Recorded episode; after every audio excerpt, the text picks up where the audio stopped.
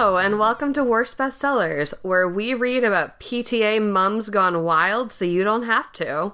I'm Renata, And I'm Kait. and for this episode, we read Big Little Lies by Liane Moriarty. Joining us to discuss this prestige television inspiration is writer and co host of the Truer Words podcast, Melissa. Hello. Hello, thank you for having me. Thanks so much for joining us. Uh, it's a delight to have you here, and, and a delight to have read this book, I must say. I really liked it. Um, I didn't really know what like all I knew about this really was that there's a character named Renata in it because uh, somebody I knew took a like which Big Little Lies character quiz are you and got Renata and I was like wait a minute what um, because as as you may be able to guess there are not very many fictional characters named Renata so I get excited whenever there are any. Uh, so I knew that I knew there was a TV show or a HBO series based on it, but I have never seen it. And uh, yeah, this was just like better than I was anticipating. How about you guys? Yeah, I really. I mean, at first I thought I'm reading another podcast book simultaneously and I hate it. And I was like, maybe this just seems good in comparison. Like, I am truly afraid sometimes that we're broken inside and we think that actual bad things are good because we've read Dianetics. I know. Um. I'm always sort of relieved when I actually like dislike other things. I'm like, no, like I do still have taste. So I was kind of afraid at first that it was that, but it, it was so genuinely engaging and I was like I can definitely I feel like feel a difference between when I'm reading a book for this podcast and I'm like, well, you know, this this could be worse. Or Yeah. when I'm reading something that I do genuinely find engaging. Um, and I did genuinely find this engaging and want it to. I was trying to use it as like a carrot on a stick to get through the other book that I'm reading for the podcast. But it reached a point where I was like, no, I just want to keep listening to this. I'm not going to stop. No, and like, so I'm a librarian, and people are always like, "Oh, that's cool. You just get to like read at work all day." And like, no, I don't I have other stuff to do. But I legit read this on the reference desk for a few hours because I could not. Like, I'd read it at lunch, and I was like, "No, I can't stop. I have to know. I, cannot put this down." I was so into it. Yeah, I, I watched the show, and so I was spoiled going in, but I really liked the show. And I think I told you guys, I spent a lot of time trying to look at the foreshadowing and how she did it to um, figure out how the murder was seated. And then it took, but because I was so invested in that, I completely forgot about who the killer was. So I, it was still like genuinely satisfying to me when I got to the end. Excellent. Yeah, I I feel like the characterization is so good and like yeah, I, th- I think even if you had known the twist, I mean, as you did, I think even knowing the twist, like, there's still just a lot to hang your hat on here mm-hmm. without it just being like, oh, you know, I don't know, like Sixth Sense or something where it's like, oh, I already know that he's a ghost, so like, whatever. Like, Yeah, there's a lot of the character dynamics are very interesting. And I, I will say this when I first started it, the way that the book starts is it's an outside POV, a character who we never talk to again, does a brief scene, and then it falls to this like transcript of various PTA moms talking. And they are so insufferable that after the first five minutes, I was like, what have I gotten myself into? This book is 15 hours long. I hate myself. but once the actual narrators picked up, starting in the next chapter, I was immediately like completely charmed and pulled in. And it just was the characters were just very good and even the characters who you spend the entire novel being angry at have good reasons for doing the things they're doing for the most part the main characters i should say who do that and mm-hmm. like right. by the not end- Perry. Fuck Perry. yeah, not him. Yeah, and like no. I'm thinking specifically of Renata, who I was so mad at the entire time because she was making this poor child's life miserable without any proof. And by the end you're like, oh god, this poor woman. And even then you're you're knowing as you go along, like, well, she's just doing it to protect her kid. Yeah. Right. And, you know, she's not wrong to be upset that her daughter was hurt. Her daughter was legitimately hurt. It's just not the right kid. Yes. So like Kait mentioned, this book is told, and I, I think this is done overall like so. It's so clever. The structure of it. It's interspersed with these inter these transcripts of interviews with people from all around the school and all around the community, and they're talking around an incident, like a shocking, dramatic incident, and it, it as it goes on, we get just bits and pieces, and eventually it's like, oh, well, it was at the school trivia night. Oh, it was a murder. Oh, Well, I don't even think we hear murder first. We just hear that somebody died. oh, right. Yeah. But, like, yeah, v- like. uh, But at first, I don't think we even hear like died. I think it was just like, oh, it was awful. Like, what happened? It's just like escalating, escalating. You're like, oh my god, what even happened? Uh, I loved it. Yes. And then after that, we flash back to several months before the trivia night, and it is the orientation day for the kindergarten at Pirriwee Public School. And we meet our first main character, Madeline, who is on her way to bring her daughter Chloe to the school. And Madeline has uh, two older children one who is a teenager from her first marriage, and one who's a couple years older than Chloe. So she's familiar with the school, she's familiar with the school politics, like she's done this whole rodeo before. And it's also her 40th birthday, so she is dressed very fancy. And in front of her, at a stoplight are a bunch of teenagers who are talking on their cell phone, a teenage driver who's talking on her cell phone instead of paying attention. So she decides that she is going to get out of the car and tell this girl that she is going to get herself and her friends killed if she does not put that phone down. And on her like satisfied walk back to her car afterwards, uh, she is wearing stiletto sandals and she twists her ankle rolls and she twists her ankle and collapses into the street. And in the car behind her is Jane, who is the mother of Ziggy, and they are just moving to Pirriwee Beach for mysterious circumstances. And it is also Ziggy's kindergarten orientation. And she gets out of her car and helps Madeline, um, and then takes both the kids to orientation. And then Madeline insists that she come that uh, Jane come with her to the local cafe Blue Blues. Blues Blue or no, Blue Beach Blues. Beach Blues. no. Uh, I think it's Blue Blues. okay. So Blue Blues to have like a coffee and a cupcake because it's her birthday and she insists and Jane saved her life. And they are soon joined by another friend of Madeline's who's another kindergarten mother named Celeste who has two twin boys and it is also her first time in the school. So Madeline is like, let me give you just the lowdown of what the social structure is, who all the PTA moms are, like where you'll fall in the pecking order, what the school is like, and essentially like holds court and they have champagne because it's Madeline's Um, birthday. her birthday. Madeline's birthday. And it was Cel- the champagne was Celeste's gift to Madeline. Yes. Um, and Jane is much younger. Uh, she is like you know she was like 25 or something, and that and Madeline's 40. And uh, what we know about Celeste is that she's very beautiful and very rich. Yes. Uh, Jane is also a single mom, and Madeline like immediately feels a kinship to her because her husband left her right after her first daughter was born, and she had to raise her first daughter Abigail as a single mom for several years, while her ex-husband like did not even pay attention to what was going on in Abigail's life which is a particular sticking point for her now because Abigail has begun to prefer to spend time with her father and his new wife. And, And to they're add- they are Nathan and Bonnie. yes, Nathan and Bonnie. And to add an additional wrinkle to this, Nathan and Bonnie have a daughter who is exactly the same age as Madeline's daughter Chloe, and they both are going to the same kindergarten class, which uh, Madeline is furious about because she was here first and she can't believe that they like went so far as to move to the same school district to send their kids to the same small kindergarten class. And she acts like it's fine in public, but she's just so mad.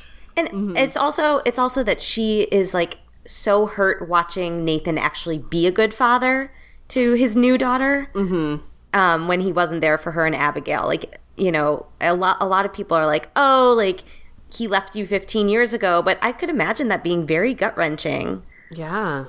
especially as and she points this out a couple times like to watch to have him act constantly like oh like i don't know what i'm doing because this is the first time i'm doing this.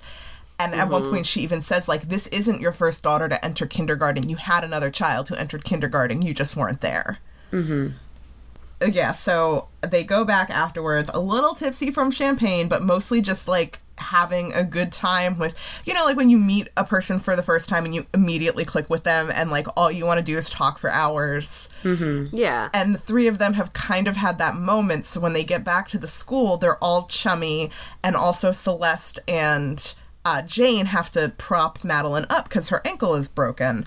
So all of the other there's a transcript with all the other pta moms talking about how they were drunk and and ridiculous and making a scene and Yeah, all of this I, I love how you see it escalate where one of them's like, oh, and they'd had champagne because it was Madeline's birthday, and the next one's like, they were wasted, and like, Madeline couldn't even stand up. And it- it's just like very funny.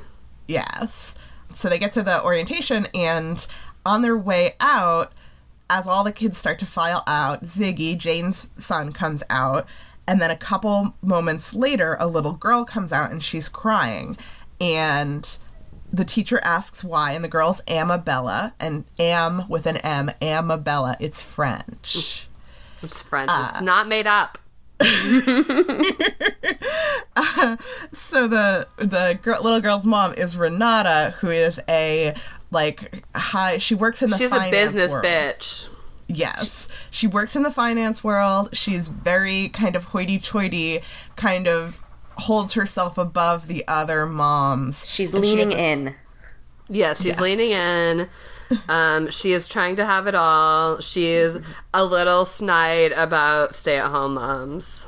Yes, and she first of all, when she sees Jane for the first time, because she's so young, she immediately assumes she's a nanny and tries to introduce her to her French nanny, and is embarrassed to find out that she's a mom. And she has a, I think, a kid in um, the same grade as Madeline's other kid, her son Fred. So Madeline knows her, and they're like vaguely socially friendly without actually necessarily being friends. Yeah, they're very different personality types, Yes. to say the least. When Amabella comes out crying, the teacher asks like what happened and she's got bruises around her neck like someone strangled her and she says like a little boy choked me and the teacher says, "Well, what little boy?" and she won't say and also it's the first day of school so no one knows anyone's names yet. Um, so she has the teacher has all the boys stand up in a lineup, and Amabella picks out Ziggy, and they ask Ziggy like, "Did you hurt Amabella?" And he says, "No, I didn't." And Renata immediately starts accosting him for lying and insisting mm-hmm. that he apologize, even though the teacher is trying to de-escalate. And And he and Jane apo- is and Jane is like, Ziggy would never. He's like such a sweet boy. and Renata gets mad that Jane won't make Ziggy apologize and she says like I'm not going to make him apologize if he says he doesn't didn't do it like and it's mostly like she even in her narration like she says it in the moment like the she normally probably would have said like oh just apologize but she had been so previously disrespected by this woman mm-hmm. that she felt mm-hmm. like she needed to hold her ground. And that like triggers the war in the kindergarten. Yes, where everyone's either Team Renata or Team Madeline. because Madeline like she already really likes Jane so she's already like pretty much on Jane's side and even if not even because at first she she even kind of thinks that maybe Ziggy did do it. But you know it's they're kids. These things happen. It's not like the end of the world the way Renata is making it out to be.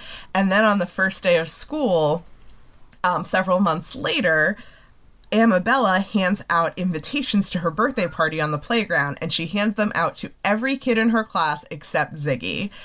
Which is very, like, that is Very. a huge social faux pas. Yes, that was a mm-hmm. rule at my elementary school. You could not hand out invitations in school unless you had one for everyone. You could mm-hmm. not hand out Valentines or treats or anything unless you had one for the entire class.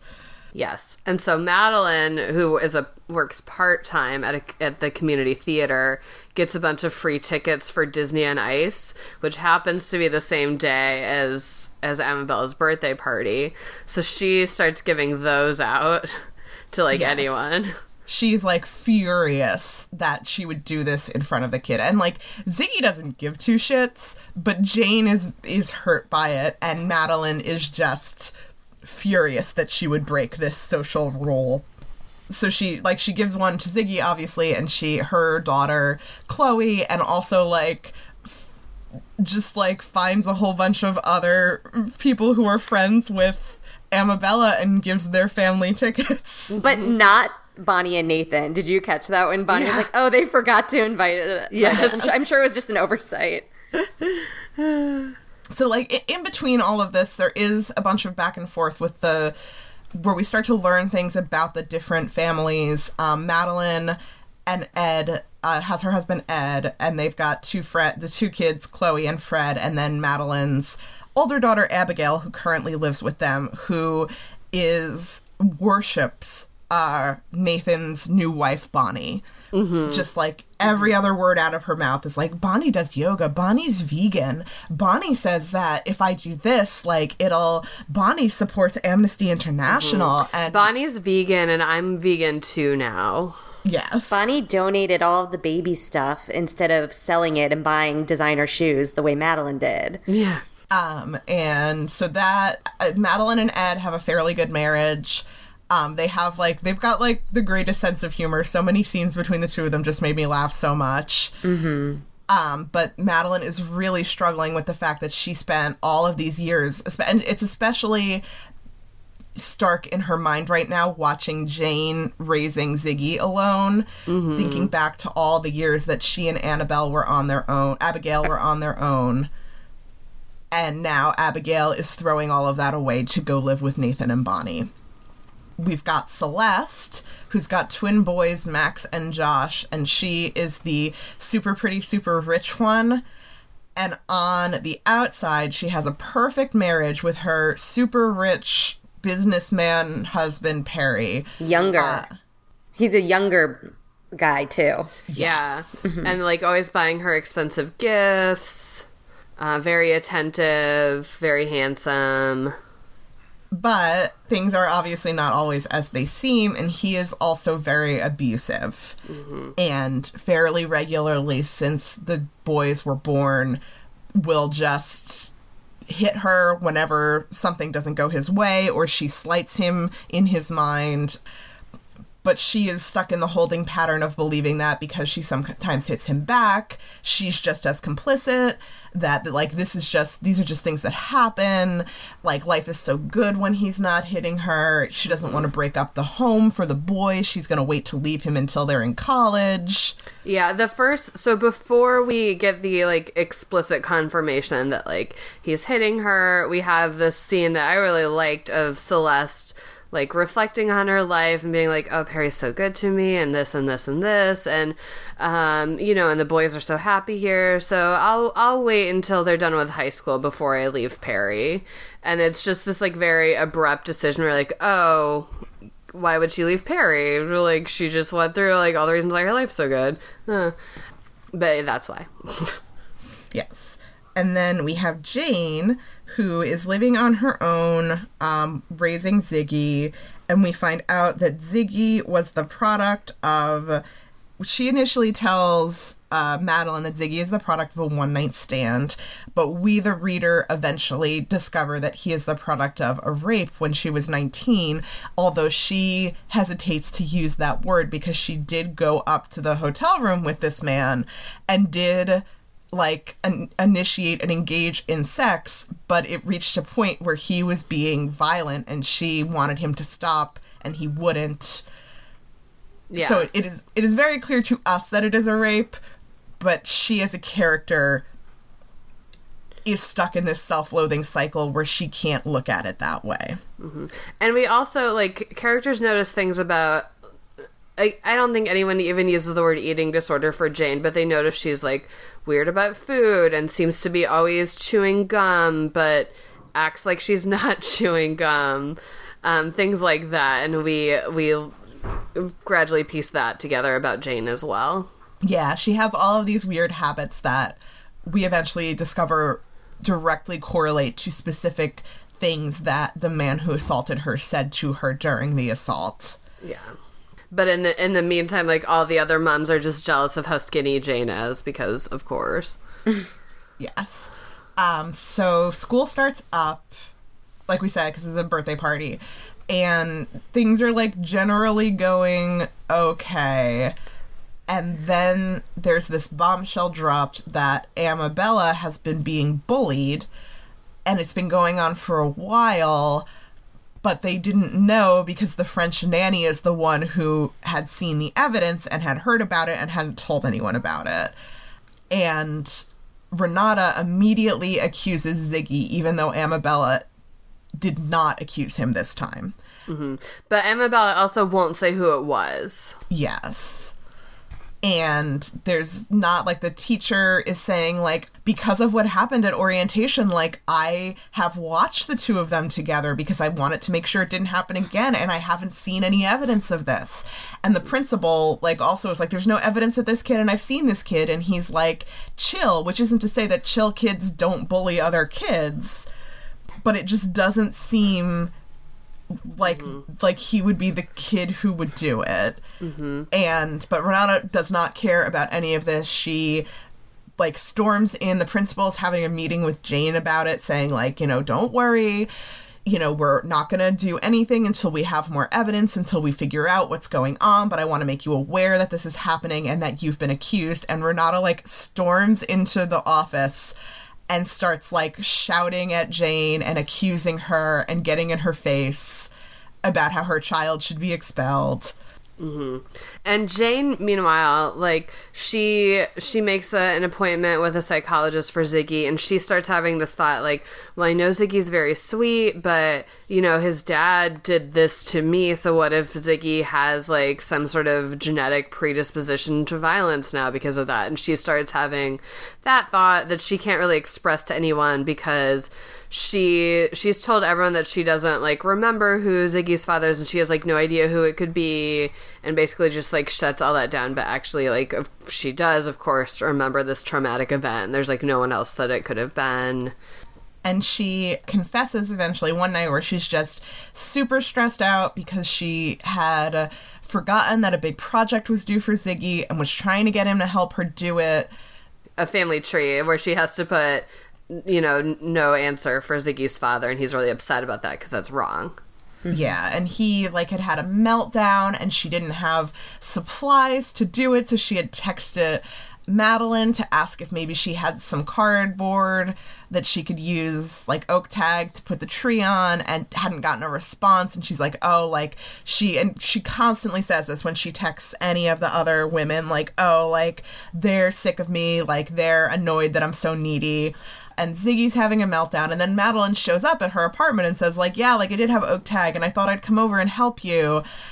And they like she manages to calm Jane down and get Ziggy to go to sleep and they finish the project and while they're working on it Jane confesses to Madeline like I know who Ziggy's father is. He's this man who hurt me and I know his name and she gives him the name she gives her the name Saxon Banks and makes her promise that she's not going to Google her Google the man or look into him anymore, which she like immediately goes home and Googles him. yeah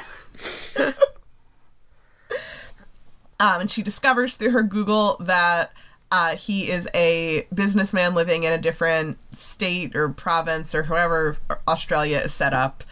And he's got like a Facebook page and he's got like a beautiful wife and three daughters. And she's like just fuming over this silently because she can't tell Jane that she looked. yes Madeline has many fine qualities, but self control does not appear to be one of them. Mhm. No.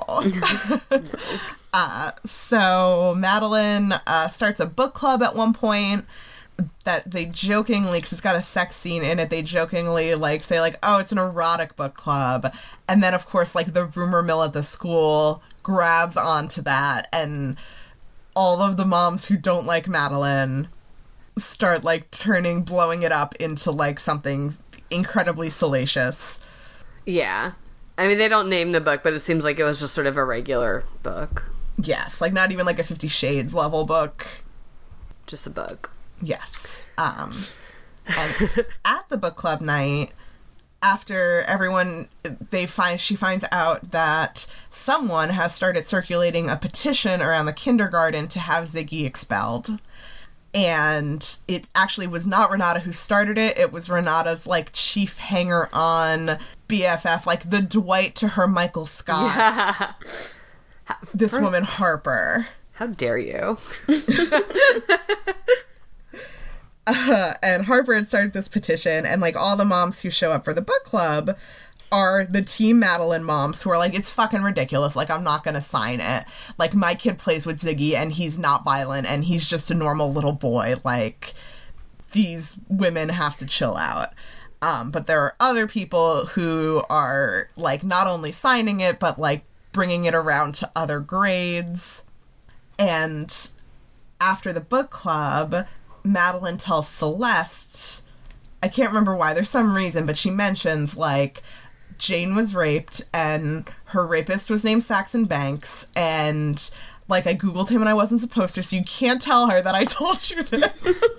Well, I, maybe they're just talking about Jane because Jane and Celeste have their own separate friendship, and so mm-hmm. she had told Celeste some of that, but I don't think she told the name to Celeste. yes, that, was, that that's correct actually. Now that I'm that she had mentioned to Celeste that this had happened to her and that Madeline knew that she had told Celeste, but she hadn't told him the name. And Celeste recognizes the name Yes. because Saxon Banks is Perry's cousin, who she's met and kind of liked.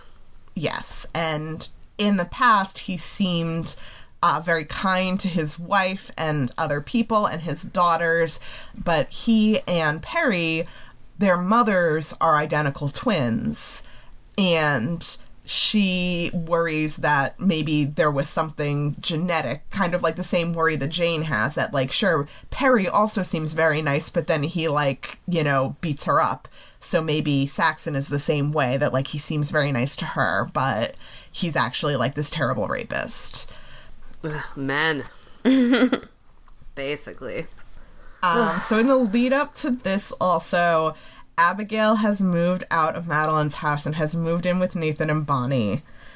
And Madeline is just gutted by this. Mm-hmm. She is like beyond upset and But trying trying to act like she's not, especially to Abigail, just like, oh yeah, I like, okay, like it's your choice, it's your life, but not though. Yeah, it's like she's feeling very real grief about the entire process. Um, so that's going on, and uh, I guess we'll just go down that that plot thread for a little while. Uh, she's working on a secret project. Mm-hmm. Uh, since she's she's moved in with uh, Bonnie and Nathan, and Madeline is very suspicious about what the secret project is. And then her suspicion is confirmed when she is calling for her work. A woman who works at the newspaper, who's like kind of a local gossip, who's like, My daughter, who's in the same class as yours, has, you know, I heard her talking about Abigail's secret project, and it sounds bad. Just so you know, I don't know what it is, but it sounds bad. Mm-hmm. and and I like I like this whole thread the way it played out because on one hand you look at it and and Bonnie thinks that Madeline is being like a helicopter mom and like Bonnie's like just like let the kids do whatever. And and part of you is like okay like Madeline you're like really Facebook stalking your kid right now. But then you're like uh well good job Madeline. Because we find out that what Abigail has done has started a website called www.buymyvirginity to end child marriage and slavery sexslavery.com and is auctioning off her virginity to raise money for Amnesty International. yes. And a, a previous thing that Madeline had brought up with Bonnie is that Bonnie had said, like, oh, like, uh, Abigail told me she wants to be a social worker, and I think that would be great. And Madeline's like, she'd be terrible at it. Are you crazy? Like, she's so sensitive. Whenever a terrible thing happens, like, she feels it personally, and she can't get over the grief. And, like, she would kill herself working to, like, make everything perfect in a broken system. Like, you can't encourage this. You know, you have to understand what she's like. And, like that is the hole that Abigail finds herself in. Like as Madeline, when Madeline goes to confront her about this, at first she's very level headed about it and is like, listen, like even from a marketing standpoint, like this doesn't make any sense. What you are doing is not raising money or awareness. You are raising awareness for you, a 14 year old girl auctioning your virginity off on the internet. Like you're not meeting your goal but Abigail is truly upset about the fact that there are young children who are being sold into sex slavery. Like I mean, emotionally, as she should be. Yes. Just devastated about it. And you know, Madeline, I I over related to Madeline a lot in this book, but one of the things she talks about is how like yes, terrible things happen in the world, but like sometimes you have to learn to compartmentalize and like send some money to charity but then also like live your life because otherwise you're just constantly in a grief spiral and it's that's not helpful to anyone Yeah. but abigail is 14 and she has not she doesn't know she's not old enough to have like absorbed that lesson yet so she's just distraught about the fact that there are child slaves in the world and children being sold into sex slavery. Yes. Um, and so Madeline is like, yeah, that's bad, but also you need to take this website down. And uh, Abigail won't do it. So Madeline is fretting about all the ways th- that they could potentially do that. And meanwhile, Abigail gets this email saying, "Hey, uh, I'm I'm an 83 year old man, and I don't I don't want your virginity, but like this is a good cause, and if I donate a hundred thousand dollars to Amnesty International, will you please take this website down because you know I, it's upsetting." And Abigail's like very proud of this, and she's like, "Yeah, that seems like a good bid, so I'll do that." And Madeline immediately is like, "Oh, I think this was Celeste." Because it's already established. Oh, I'm sorry. I didn't mean to interrupt. Oh, yeah. you. I was just going to say it's already established that Celeste sort of assuages her own guilt about things by giving a lot of money to charity, like the the way other people shop Yes. online. yes. So Yeah, and it's it's like rubbed into our brain several times over that Perry is the kind of rich that like she one day she spends like twenty thousand dollars on charities because she's so racked with guilt when she gets home from some school thing that she that he doesn't even notice until like weeks later. Yeah. So, gosh, what else is going on at this point? Uh, Celeste has rented an apartment. She's went to a after a particularly bad fight. Um, she went to a counseling center for domestic violence and Yes. had been meeting with a therapist or a counselor of some sort named Susie, who very dispassionately, but in a, a good way, a good kind of dispassionate, is basically like, you can give me all the excuses that you want. Like, you're not the only woman who comes in here with excuses. But the reality of the matter is that, like, you don't have to live this way, and this is not going to get better, and eventually he's going to kill you. Uh, so she has rented an apartment on the other side of town secretly with the idea that okay like at first she's like oh this will just be so susie will know that i am taking this seriously and i'll get an a on my therapy homework. Yes. but as she like starts to furnish and decorate the apartment the idea of leaving perry becomes closer to reality to her.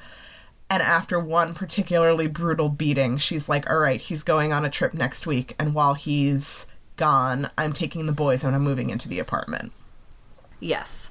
I think those are I think those are all the pieces that needed to be in play before we get to trivia night. Like there there are a lot of small things that happen, but I think we can probably skip forward to trivia night, which is a fundraiser for the school so they can buy smart boards. And oh, Duarte mm. Duarte's come to say hello by walking on the keyboard. Which is not helpful. Duarte. The theme of the trivia night is Audrey and Elvis, with the assumption that the women will dress as Audrey Hepburn and the men will dress as Elvis Presley. And I don't know that I know the can figure out the connection there. I, yeah, I guess just like 50s. I googled this, and apparently, so they were never in a movie together, Audrey Hepburn and Elvis Presley, and they may have never even met. So it's just costumes. Yeah, Alright. it's a good. I guess there's not like a good. You know, it's, it's not like Sonny and Cher or something. There's no immediate female equivalent for Elvis. Mm-hmm. I don't know. But so we get into these transcripts about what's been go- what goes on at the trivia night, and we immediately learn that they were serving a fruity pink cocktail. But the teachers who were creating the cocktail got the uh, proportions wrong, and it was like three times as alcoholic as it was supposed to be. Mm-hmm. So everyone's wasted. Yeah. Yes, and the catering uh, for the event is stuck in traffic, so there's no food. So people just keep drinking these incredibly alcoholic drinks. on empty stomachs. Yeah, and we see, you know, like moms who have granola bars in their purses. Like that's suddenly like a very valuable commodity. All of that. You know, the one thing we forgot to mention, this isn't huge, but it is just nice, is like they all go to the, the coffee shop, uh, Blue Blues. You're right, not Beach Blues. Um, and the barista there is named Tom, and um, he's gay, but like all the moms are like very charmed by him. And Jane is always going there, and he's just like so nice to her and always giving her like free muffins that she can't really eat because of her eating disorder, but like whatever. Um, and sh like he's just like so nice to her. And then, um, yeah, that I think that's all that we know at this point. But that's Well, no, at this point we have we've learned that uh, Jane gets a new haircut and she goes over to Yes, get coffee yes. and gets caught in the rain, and the cafe has been closed because there's been no customers. So Tom, but Tom lets her in anyway and gives her clean clothes. And she finds out that he likes to do jigsaw puzzles, which her and her family are obsessed with jigsaw puzzles. And then she finds out when she makes a joke, like, oh, like, thanks for noticing my haircut. I was just thinking on the way over that, like, a gay man would probably notice that I got my haircut, like, not to stereotype. And he's like, uh, I'm not gay. Oh, right. Yeah, it's right before the trivia night. Yes. Yeah, and we discovered that there when she thought that Tom was gay because Madeline said something about like poor gay Tom who broke up with his boyfriend and is struggling to get over it, but she meant a different Tom. Mm-hmm. Tom, who does smash up repair, which is a hilarious Australian thing that I loved. like, apparently, it's not you know like auto repair; it's smash up repair. Uh, anyway, so, Tom comes to the trivia night also. yes. And everyone is kind of having like mini confrontations with everyone else and our main players slowly Oh, and also God, this is very important and I forgot that we learned this as well. Jane finally realizes she has the appointment with Ziggy with the psychologist, and the psychologist says, You know, I don't think he's a bully at all. In fact, I think he's being bullied. Yes, yes. And he, she takes him out um, to Blue Blues before dropping him off at school after the appointment and says, like, someone is hurting Amabella. Or he says that Amabella is one of his friends, and she asks, like, oh, like, you've never mentioned her. And he's like, yeah, well, it's because no one will let me talk to her or play with her anymore. But, like, we were friends. She likes Star Wars too. She reads all the Star Wars books and knows all the Star Wars facts, but they won't let me near her. And she goes, well, you know, that's because they think that you're hurting her. Do you know who's actually hurting her? And he says he won't say, but he will write it down for her. And it turns out it's one of Celeste's twins, Max. Mm-hmm. So at trivia night, Celeste has also just found out that she's just found out that Ma- Josh, her other twin, has confided in her that Max has been hurting girls at school. And she is horrified because she realizes that he has seen that behavior from Perry and is now copying it and that she needs to leave. He also pushed uh, Bonnie and Nathan's daughter Skye, like down a flight of stairs. Yes. And Perry has found out about Celeste's secret apartment. So they go to trivia night anyway. And at mm-hmm. trivia night, Celeste and Jane go out onto the balcony to get away from the noise. And Jane says to Celeste, like, hey, you know, or she, Celeste says to Jane, like, just so you know, I found out that it's Max who's been hurting little girls and it's not Ziggy and I'm so sorry and I'm going to go to the school and have it all cleared up and Jane is like, "Oh yeah, like this morning actually Ziggy told me that and I've been waiting for a chance to tell you."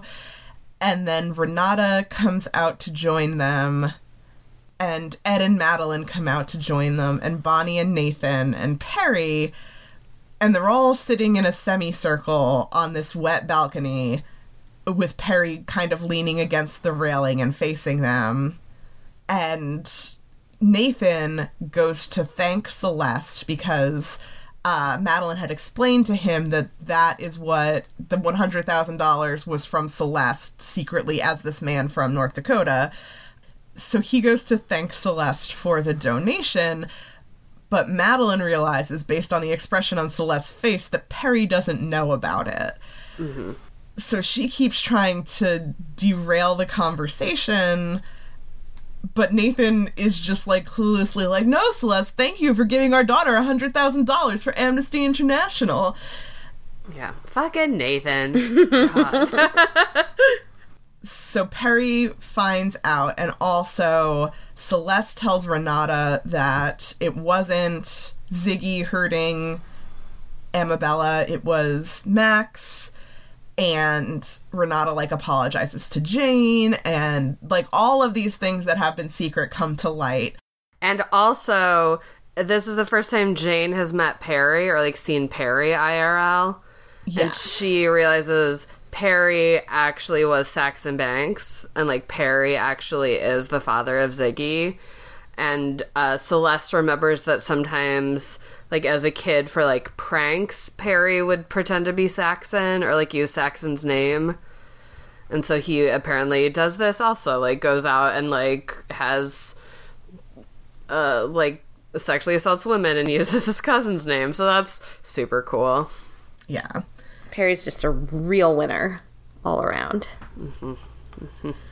Uh, so So all of this is coming to light out on this balcony. yes. on this drunk, hangry balcony. Perry hits Celeste in front of everyone else.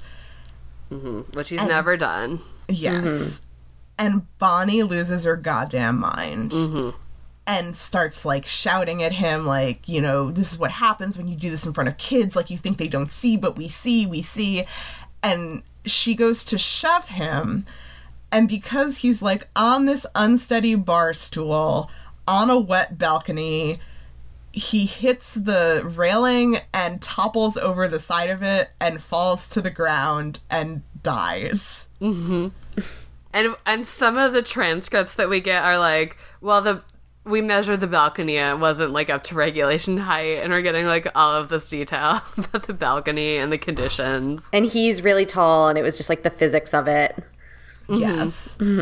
And meanwhile, um, some other gossip that Madeline had learned earlier in the day was that Renata's husband was having an affair with the nanny, Yes. and in the the inside of the party, that has also just come to light, and that was actually why Renata came out onto the balcony to join them was because she wanted to get away from that discussion. And it turns out that some other fathers had also been having an affair with her, and a the fight has broken out with the nanny. And a fight has broken out from all of these drunk, hangry, Elvis's. Yes. yes, uh, socialite PTA parents. So that also, like, as that fight comes out onto the balcony, like, it rolls right into their little group, and it's just like chaos. And Renata immediately says, like, she's calling the police for Perry, and then says, like, you know, I didn't actually see what happened. Yeah. And- And everyone else is like, oh, yeah, me neither. Like, Nathan is like, wait, what? No, I. But Madam's like, shut up, Nathan. So they all decide that they're going to lie for Bonnie to protect her. Ed, Madeline's husband, is really uncomfortable with this. Yeah. But Bonnie ends up saying, like, no, you know what? Like, I'm going to tell them the truth. Yeah. And so she only gets like 200 hours community service because it's found that, like, she didn't intend to kill him. And, And you know, the balcony was too short. yes, yeah. and it was raining. And And and luckily Bonnie loves community service. right, exactly. yes. I think killing killing Perry should count towards her hours personally, but Honestly. and Abigail has decided to move back in with Madeline. Mm-hmm. And Jane goes out on a real date with Tom and they kiss. yes. And Celeste. Sets up well, she sets up uh, like an account for um, Ziggy because she's like, well, he's Perry's son too, and so he should get some of this money. And she goes back to practicing law, which is what she used to do before Perry told her she had to stay home and be a full time mom. Yes. And uh, Renata and her family are moving to London. uh, without her husband. Without her Without her husband, husband. without the nanny. Yeah, Renata and her kids. Mm-hmm. Yeah, so it's just like a very satisfying conclusion for everyone. And also, Celeste is public speaking about her experience. Oh, yes. Yes. About how, like, domestic violence doesn't have to be, you know, like, trashy looking. It, like, posh people can have domestic violence too. and beautiful women, and yeah, and men. She like specifically notes a man in the audience, and she wants to like make sure he knows he's not alone. Well, because also uh, she's paired with a man who is speaking. Yes, mm-hmm. about it. Um, yeah, I just like it's so funny. Like, I think we did have a little bit of criticism, or like between us, where it seems a little bit like she maybe Liane Moriarty has bit off a little bit more than she actually can chew with like so many themes of like domestic violence and like Me Too and e- this sort of complicated like well we we should believe Amabella and she says Ziggy was hitting her but like he wasn't. But I mean overall there's just so many pieces that come together overall like really well mm-hmm. Yeah, and I think, I mean, I think also it's just prob- problematic on a level to equate like a, a child in that situation, like, in- yeah because like kids are more likely to lie, I think. And their Especially brains. because we, oh, go ahead. Uh, I was just gonna say we find out that Max told her that if she told anyone, he would kill her and her family dead. Quote. yes And their brains aren't fully formed yet, so they don't really know. yeah Um, you know, and especially with an authority figure saying like, "No, tell me who did it," and wanting to please them. You know, picking another boy at random probably seems like the best solution. mm-hmm, what really what is hard for me to believe and what is kind of looked at as like the crux of the issue is that nobody asks Ziggy who is if he knows who is hurting Amabella until the very end. Mm-hmm. Yeah. Because he does know and like he he clearly is willing to part with that information on his own terms but like it just never occurs to anyone to ask him and i feel like it probably would have at some point but whatever Yeah, I mean, we're so in and out of like, I, like you don't have time to dwell on anyone's specific problem. I feel like because we're so in and out of all the problems that everyone has. Mm-hmm. Uh, okay, well, shall we move on to our dramatic readings? sure, sure All right. Uh, I'm going to start us off with just a little flavor of these kind of transcripts, which, by the way, eventually we learn are from a journalist who's trying to write a book about uh, this whole event. But this is from near the beginning of the book, after the kindergarten orientation. Gabrielle, the school ended up split in two. It was like, I don't know, a civil war. You were either on Team Madeline or Team Renata. Bonnie. No, no, that's awful. That never happened. There were no sides. We're a very close knit community. There was too much alcohol. Also, it was a full moon. Everyone goes a little crazy when it's a full moon. I'm serious. It's an actual verifiable phenomenon. Samantha. Was it a full moon? It was pouring rain, I know that. My hair was all boofy. Mrs. Lippman. That's ridiculous and highly defamatory. I have no further comment. Carol. I know I keep harping on about the erotic book club, but I'm sure something happened at one of their little quote unquote meetings. Harper. Listen, I cried when we learned Emily was gifted. I thought, here we go again. I'd been through it all before with Sophia, so I knew what I was in for. Renata was in the same boat. Two gifted children. Nobody understands the stress. Renata was worried about how Amabella would settle in at school, whether she'd get enough stimulation, and so on. So when that child with the ridiculous name, that Ziggy, did what he did, and it was only the orientation morning, well, she was understandably very distressed. That's what started it all. Yeah, it's just it's very I forgot about the whole gifted thing. the gifted the you know, all the gifted parents are like, it's just so stressful for us because our kids are gifted.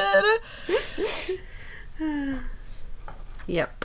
So uh, Kait's up next with a little little dose of Celeste. All right. Um. So this is from when Celeste has first uh, rented her new apartment with the idea that maybe one day she'll leave Perry, but not for a while. But now at least she's prepared. There was a mirrored feature wall right next to the door that looked like it was left over from an ambitious decorating project in the 70s. The rest of the place was completely neutral blank white walls, hard wearing gray carpet, your quintessential re- rental property. Perry owned rental properties that were probably just like this. Theoretically, Celeste owned them too, but she didn't even know where they were. If they've saved for an investment property together, just one, then she would have enjoyed that. She would have helped renovate it, picked out tiles, dealt with the real estate agent, said, Oh, yes, of course, when the tenant asked for something to be fixed. That was the level of wealth where she would have felt comfortable. The unimaginable depths of Perry's money sometimes made her feel nauseated.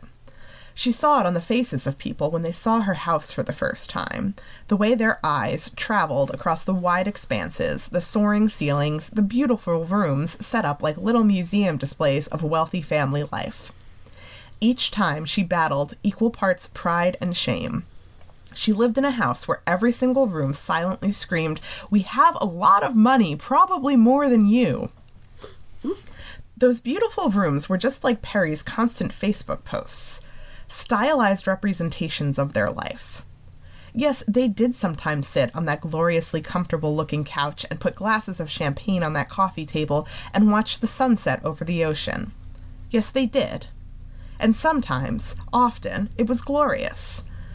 But that was also the couch where Perry had once held her face, squashed into the corner, and she'd thought she might die. And that Facebook photo captioned, Fun Day Out with the Kids, wasn't a lie because it was a fun day out with the kids. And anyway, they didn't have a photo of what happened after the kids were put in bed that night. Celeste's nose bled too easily. It always had. She carried the lamp into the main bedroom of the apartment.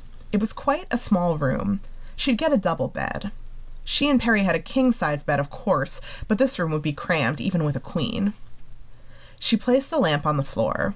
It was a colorful, mushroom shaped Art Deco lamp. She'd bought it because she loved it and because it was a style that Perry would hate. Not that he would have stopped her from having it if she really wanted it, but he would have winced every time he looked at it, the way she would have winced at some of the gloomy looking modern art pieces he pointed out in galleries, so he didn't buy them. Marriage was about compromise. Honey, if you really like that girly antique look, I'll get you the real thing, he would have said tenderly. This is just a cheap, tacky ripoff. When he said things like that, she heard, You're cheap and tacky. She would take her time setting up this place with cheap, tacky things that she liked. She went to open one of the blinds to let in some light. She ran her fingertip across the dusty windy windowsill. The place was pretty clean, but next time she'd bring some cleaning stuff and get it spick and span. Up till now, she had never been able to leave Perry because she couldn't imagine where she would go, how they would live. It was a mindset, it seemed impossible. This way, she would have an entire life set up awaiting activation. She would have had beds made up for the boys, she would have the fridge stocked, she would have toys and clothes in the cupboard. She wouldn't even need to pack a bag. She would have an enrollment form filled out for the local school. She would be ready. Yeah, go Celeste. So, this is the part where Madeline finds out about Abigail's secret project. So, Renata is going to be the voice of Nathan, and I, Melissa, am going to be Madeline and the narrator. Nathan, Madeline stamped her foot in frustration. Fine. Abigail is auctioning off her virginity to the highest bidder as a way of raising awareness for child marriage and sex slavery. She says, um, if the world stands by while a seven year old is sold for sex, then the world shouldn't blink an eye if a privileged white 14 year old girl sells herself for sex. All the money raised will go to Amnesty International. She can't spell privileged. Madeline sank back down in her chair. Oh, calamity. Give me the address, said Madeline. Is the site live? Are you telling me the site is actually live right now? Yes, I think it went up yesterday morning. Don't look at it. Please don't look at it. The problem is that she hasn't set it up so she can moderate comments, and naturally the internet trolls are in a feeding frenzy.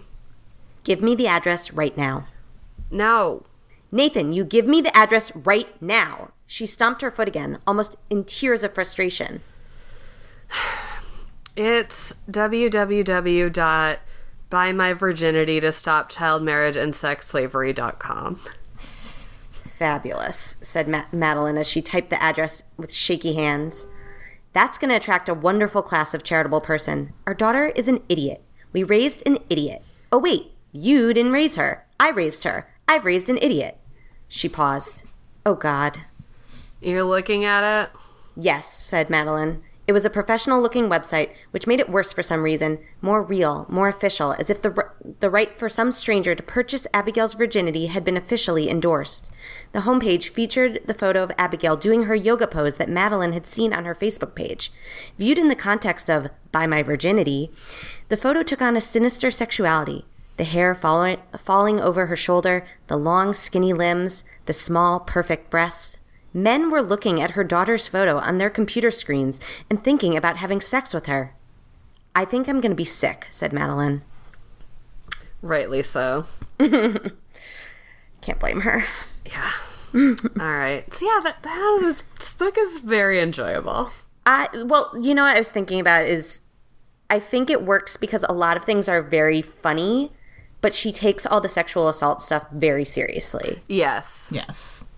And also, we didn't mention this because I mean it's not actually relevant to the plot, but uh, s- uh, Madeline's whole family says "Oh calamity" all the time because it's something that a character in a children's book that her kids were obsessed with say uh, said. So her family has started saying it, and it like leeches into the other characters as time goes on. And I don't know what about it is just so charming to me, but I laugh every time. I just think it's such a real thing that happens. Yeah. And just and oh, oh calamity is just so funny and like wholesome. Yes. Uh, yeah, especially in the concept, of, like, or in the context of, like, buy my virginity to end child sex slavery.com. Hashtag O calamity. I just I I I really appreciate Madeline. I Madeline I think in a certain way is like an unsettling look into the future for myself. there is a lot about Madeline that I find highly hashtag relatable. Um personality wise and just in like some of the impulsive actions that she takes and then later regrets and I just really adored her. well, you know what, Kait? That leads us right into our first Would You Rather question, which is Would you rather be Team Madeline or Team Renata? Uh, so obviously, coming off of that, uh, definitely Team Madeline. I well, I can you know sympathize to a certain level with Renata's like fierce desire to protect her child. I feel like at some point she should have stopped and there were better ways to do it than immediately asking for a five year old boy to be suspended without any proof. She didn't do that. Harper did that. I mean, she. I'm, she, I'm she- Team Renata. I, I mean, but also Harper started the Harper started the survey, but Renata did go into the principal's office and demand that Ziggy be suspended. Well, That was after things had escalated a little, though, yeah, wasn't it? It wasn't right away. Yeah. I get. Uh, I, oh, go ahead. Uh, well, I was just gonna say, obviously, I'm Team Renata. Uh, just, just Renata and Renata solidarity. I mean, the book is is much more from Madeline's point of view. Like, in as much as the book does have bits of everyone's point of view, but it's much more aligned with Madeline. Um, but I f- forced myself to dig through and just see the shining heart of Renata Klein, who just is a businesswoman, just trying to do the best for her gifted daughter, Amabella. And, you know, I don't blame her for not trusting Ziggy. Like he, he's five years old, but he's a he's a man. Don't trust him. Team um, Renata.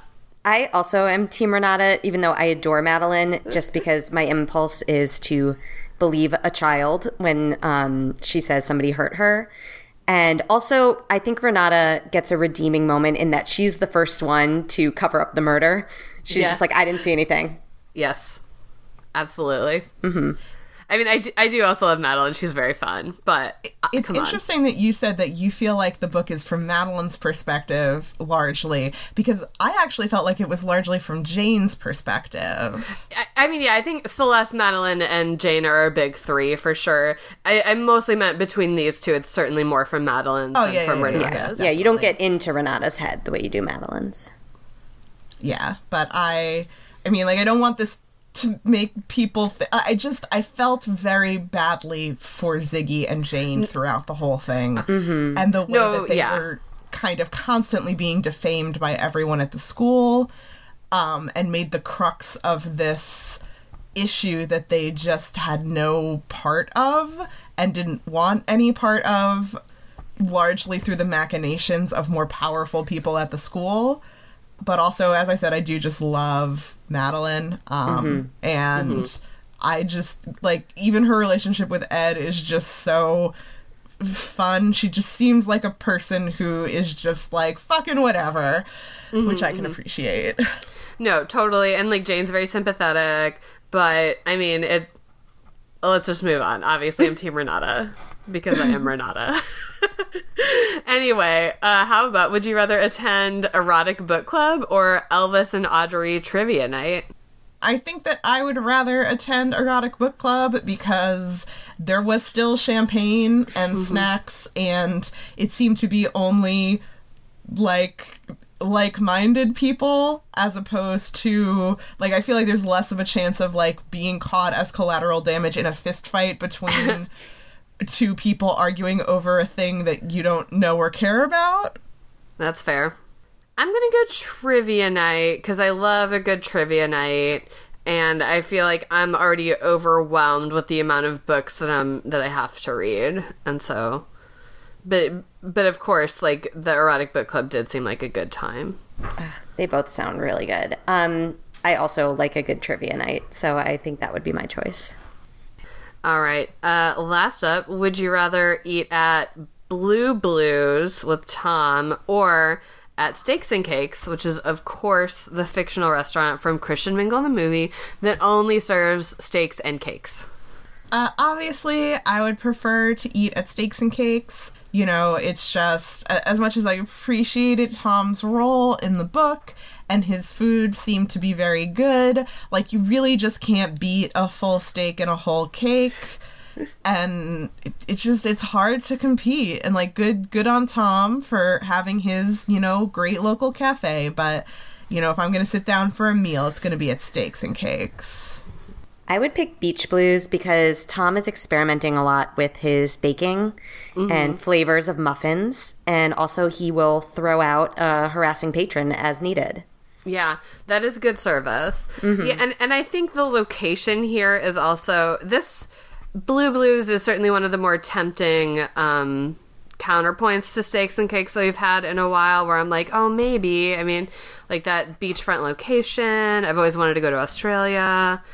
But uh in the end I just have to stick with our sponsor Steaks and Cakes. But I I do support the local business of Blues Blues in my heart.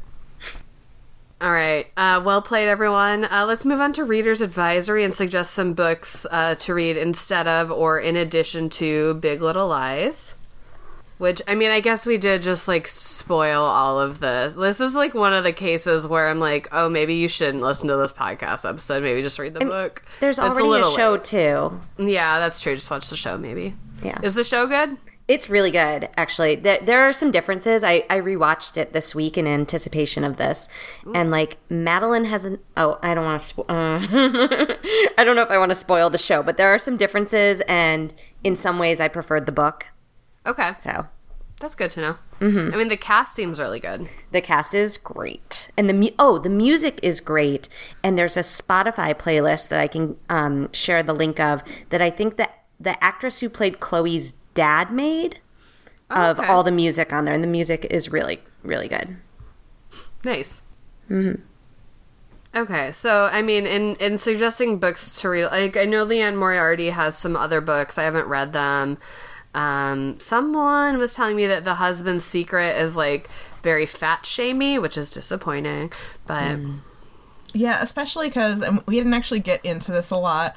I mean, granted, like most of the people in the book seem to be presented as fairly skinny, but Madeline makes a point a couple times of specifically like noting when people have unhealthy relationships with their weight. Like at one point, Jane's mother is like, "Oh, like nobody wants to see me in a bikini," and she's like, "Well, that is certainly like a dangerous way to think." And mm-hmm. She later like applies it to Jane when Jane's like, "Oh, I, I used to be a little chubby," and she's like, "But like, you know, I knew that, and I, I." I can't even remember exactly what leads into it, but she essentially is like, "Oh, like I understand why Jane is a pro- one of the reasons Jane has a problem with food. It's because her mother has this unhealthy attitude towards it." I think it was that I- comment.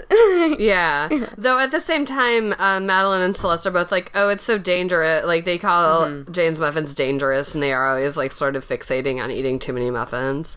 More in the in the sort of like lightly basic toxic way that like women talk about food in general. Yeah, there's w- there's one mom who every single time they interview her, she mentions her weight and eating. Gabrielle. Yes. Mm-hmm. Anyway, so Liane Moriarty's books probably good? Question mark.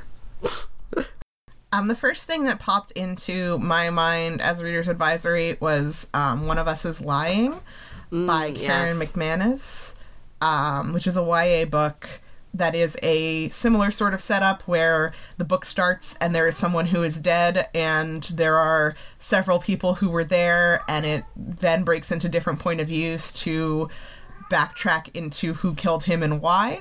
Yeah, that one was very good. Um, she just had a sequel, or not a sequel, like a related book come out as well, and it's called Two Can Keep a Secret. Yeah. I was supposed to go to that event at Porter Square and then I think I was sick or something. Well, the book came out nevertheless. Yes. My illness did not stop it. Um, some good like adult, like if you're looking for like an adult page turner kind of thing. Um, a couple I'll throw out would be like Gone Girl by Gillian Flynn, a you know a gimme. Um, Everything I Never Told You by Celeste Ng. Uh, I think like pr- pretty much any Jodi Picoult book is going to give you this kind of like twisty, twisty affair. Maybe not that Wolf one we read for the podcast, but like some of her other ones are pretty good. Um, also, uh, We Were Liars by um, E. Lockhart. yes, a lot of YA books are doing good things with like twists and turns. Yeah. And what was the. Oh, A Line in the Dark by Malinda Lo. That was another one that I read semi recently and also has like queer people in it. Hooray. Wow. All right. How about you, Melissa? What are you recommending? Um, so I don't know if you guys heard this, but um, when I listened to the audiobook at the end, they actually recommended Little Children by Tom Perrotta, which is Oh. um, have either of you read it? I saw the movie. Yeah, so it's like about young parents and um, their life is disrupted when a child molester basically moves into the neighborhood, and what did they do about it? Yeah. And um, so, and Tom Perrotta is also the author of Election, so that kind of vibe. And Small Admissions by Amy Poeppel, which I really enjoyed, and it's about a young woman who gets jilted by her fiance and comes back to New York um, from Paris and is super depressed. And she sort of falls into this job at a very exclusive middle school in Manhattan. And it's all about her dealing with all the families that are desperate to get into this school. And it has a sort of similar vibe, and like that the parents are all like weird and funny and intense in their own ways, and how that all sort of builds to a head. Um, and then I also wanted to mention the the Heather Wells mystery series by Meg Cabot, which yes. yeah, because those are really funny. Uh, but there is also like an intimate partner violence subplot that is handled, um, you know, very seriously. And then I also just wanted to mention Goodbye Earl by the Dixie Chicks, which is a song about two friends who kill one's abusive husband and nobody cares because he sucks so much. So, Yes, iconic. Truly. Uh, all right, so we'll have all of these and a few others that we didn't get a chance to mention out loud um, up on our website, which is worstbestsellers.com. And now we'll move on to our candy pairing, where we'll suggest some candy to go along with this book. Uh, so my candy pairing for this one would be uh, Tim Tams, which is another Australian import that at first bite I didn't particularly care for it. Too much chocolate for me, a person who's not like super into chocolate. Uh, but by the end, by the time I finished, I was like, no, this is good. I would like another. I love a Tim Tam. Uh, mine is, is champagne flavored Jelly Bellies because, you know, in, in tribute to the trivia night cocktails and also just because they are delicious. Uh, mine is calissons, which are a candy popular in Aix-en-Provence, the south of France, and I picked that because they're French and I didn't make them up. Thank you, Team Renata. All right, delicious. Uh, let's move on to the rock paper Snikt, where of course uh, Kait will say who Dwayne the Rock Johnson would be if he were in this book, and I'll say who Wolverine would be if he were in this book. And Melissa can choose which most enhances the book, or she can choose paper, which is to leave it as is. Well, if Dwayne The Rock Johnson was in this book, he would make some brief appearances in Blue Blues to pick up like coffee and snacks and also like harmlessly flirt with all the school moms. But in the background, he would be in the middle of some sort of like spy movie action flick kind of goings on and we would get like very brief glimpses of that uh, in a similar manner to like the Buffy episode The Zeppo or you know other media where there is clearly a a that's following the the C plot characters when there's an A plot going on somewhere else. And aside from that, the book would not otherwise change. If Wolverine were in this book, he would be the new boyfriend of Tom O'Brien, the smash up repair guy. The book would be otherwise unchanged. Oh, he'd be a good boyfriend for Tom. Yeah. Um, there's a lot going on in this book already, but I really like the idea of the Rock like being around in the background, and the Zeppo is one of my favorite Buffy episodes, so I think I'm going to go with the Rock. Yes. Legit. well, good game. Um, what do we think the moral of the story is? Uh, I'm gonna steal my moral from another podcast with a twist. And uh, my moral of the story would be stay sexy and do a murder if called for. Yeah. Uh, my moral is just uh, believe women. Um, mine is a Sondheim reference, which is careful of the things you say because children will listen. Careful of the things you do, children will see and learn. Yes, perfect. Mm-hmm. all right, now it's time for Duarte's corner. Although Duarte is real worked up and he's been rudely chiming in out of turn. But now it's your time, Duarte. What do you have to say about this?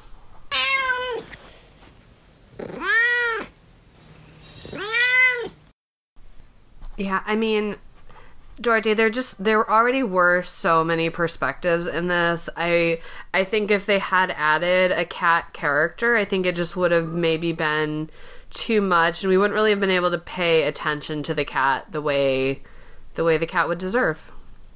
It's true, and you know, I heard that there actually heard there was a lot of controversy about this, that they are doing a second season of the TV show. So I mean it's always possible that there is a role for a cat in the future. And in that case, like it's good to kind of get through this like intense plot and action so that you could have more cat-centered stuff later on down the line with mm-hmm. while all of these strings have already been neatly tied up. If they're adding Meryl Streep, they can add Duarte. So Absolutely. You know, I think a, a great new cause for Abigail could be just, you know, like volunteering in an animal shelter. Yeah. That would be good. Although it is, well, it, it is Australian, so there might also be like a koala. Um, ooh, I'd be into that. No, sorry, Duarte, you're right. You're right. Just, just cats. Um, okay, well, thank you for that, Duarte. Do any humans have any closing thoughts? Just that, like, I feel like I talked a lot this episode, so, like, I'm interested to hear more of your thoughts. If you have them. Do you mean me, or are we talking to like the listeners? yeah, I didn't understand. No, you, you, you both, you, plural, you, you guys. I just also um, want to mention we didn't get into this, but Jane's mom believes that Ziggy is her reincarnated father throughout the book as well, and I really enjoyed that plotline. yeah um yeah i just i mean i've i've said it throughout i thought this book was just a, a tasty treat i think um i think it lives up to the hype good job to it Good job, Liane Moriarty. yeah uh, all right. Uh, if you'd like to talk to us some more about these big little lies, you can find us on Facebook at facebook.com slash worst bestsellers.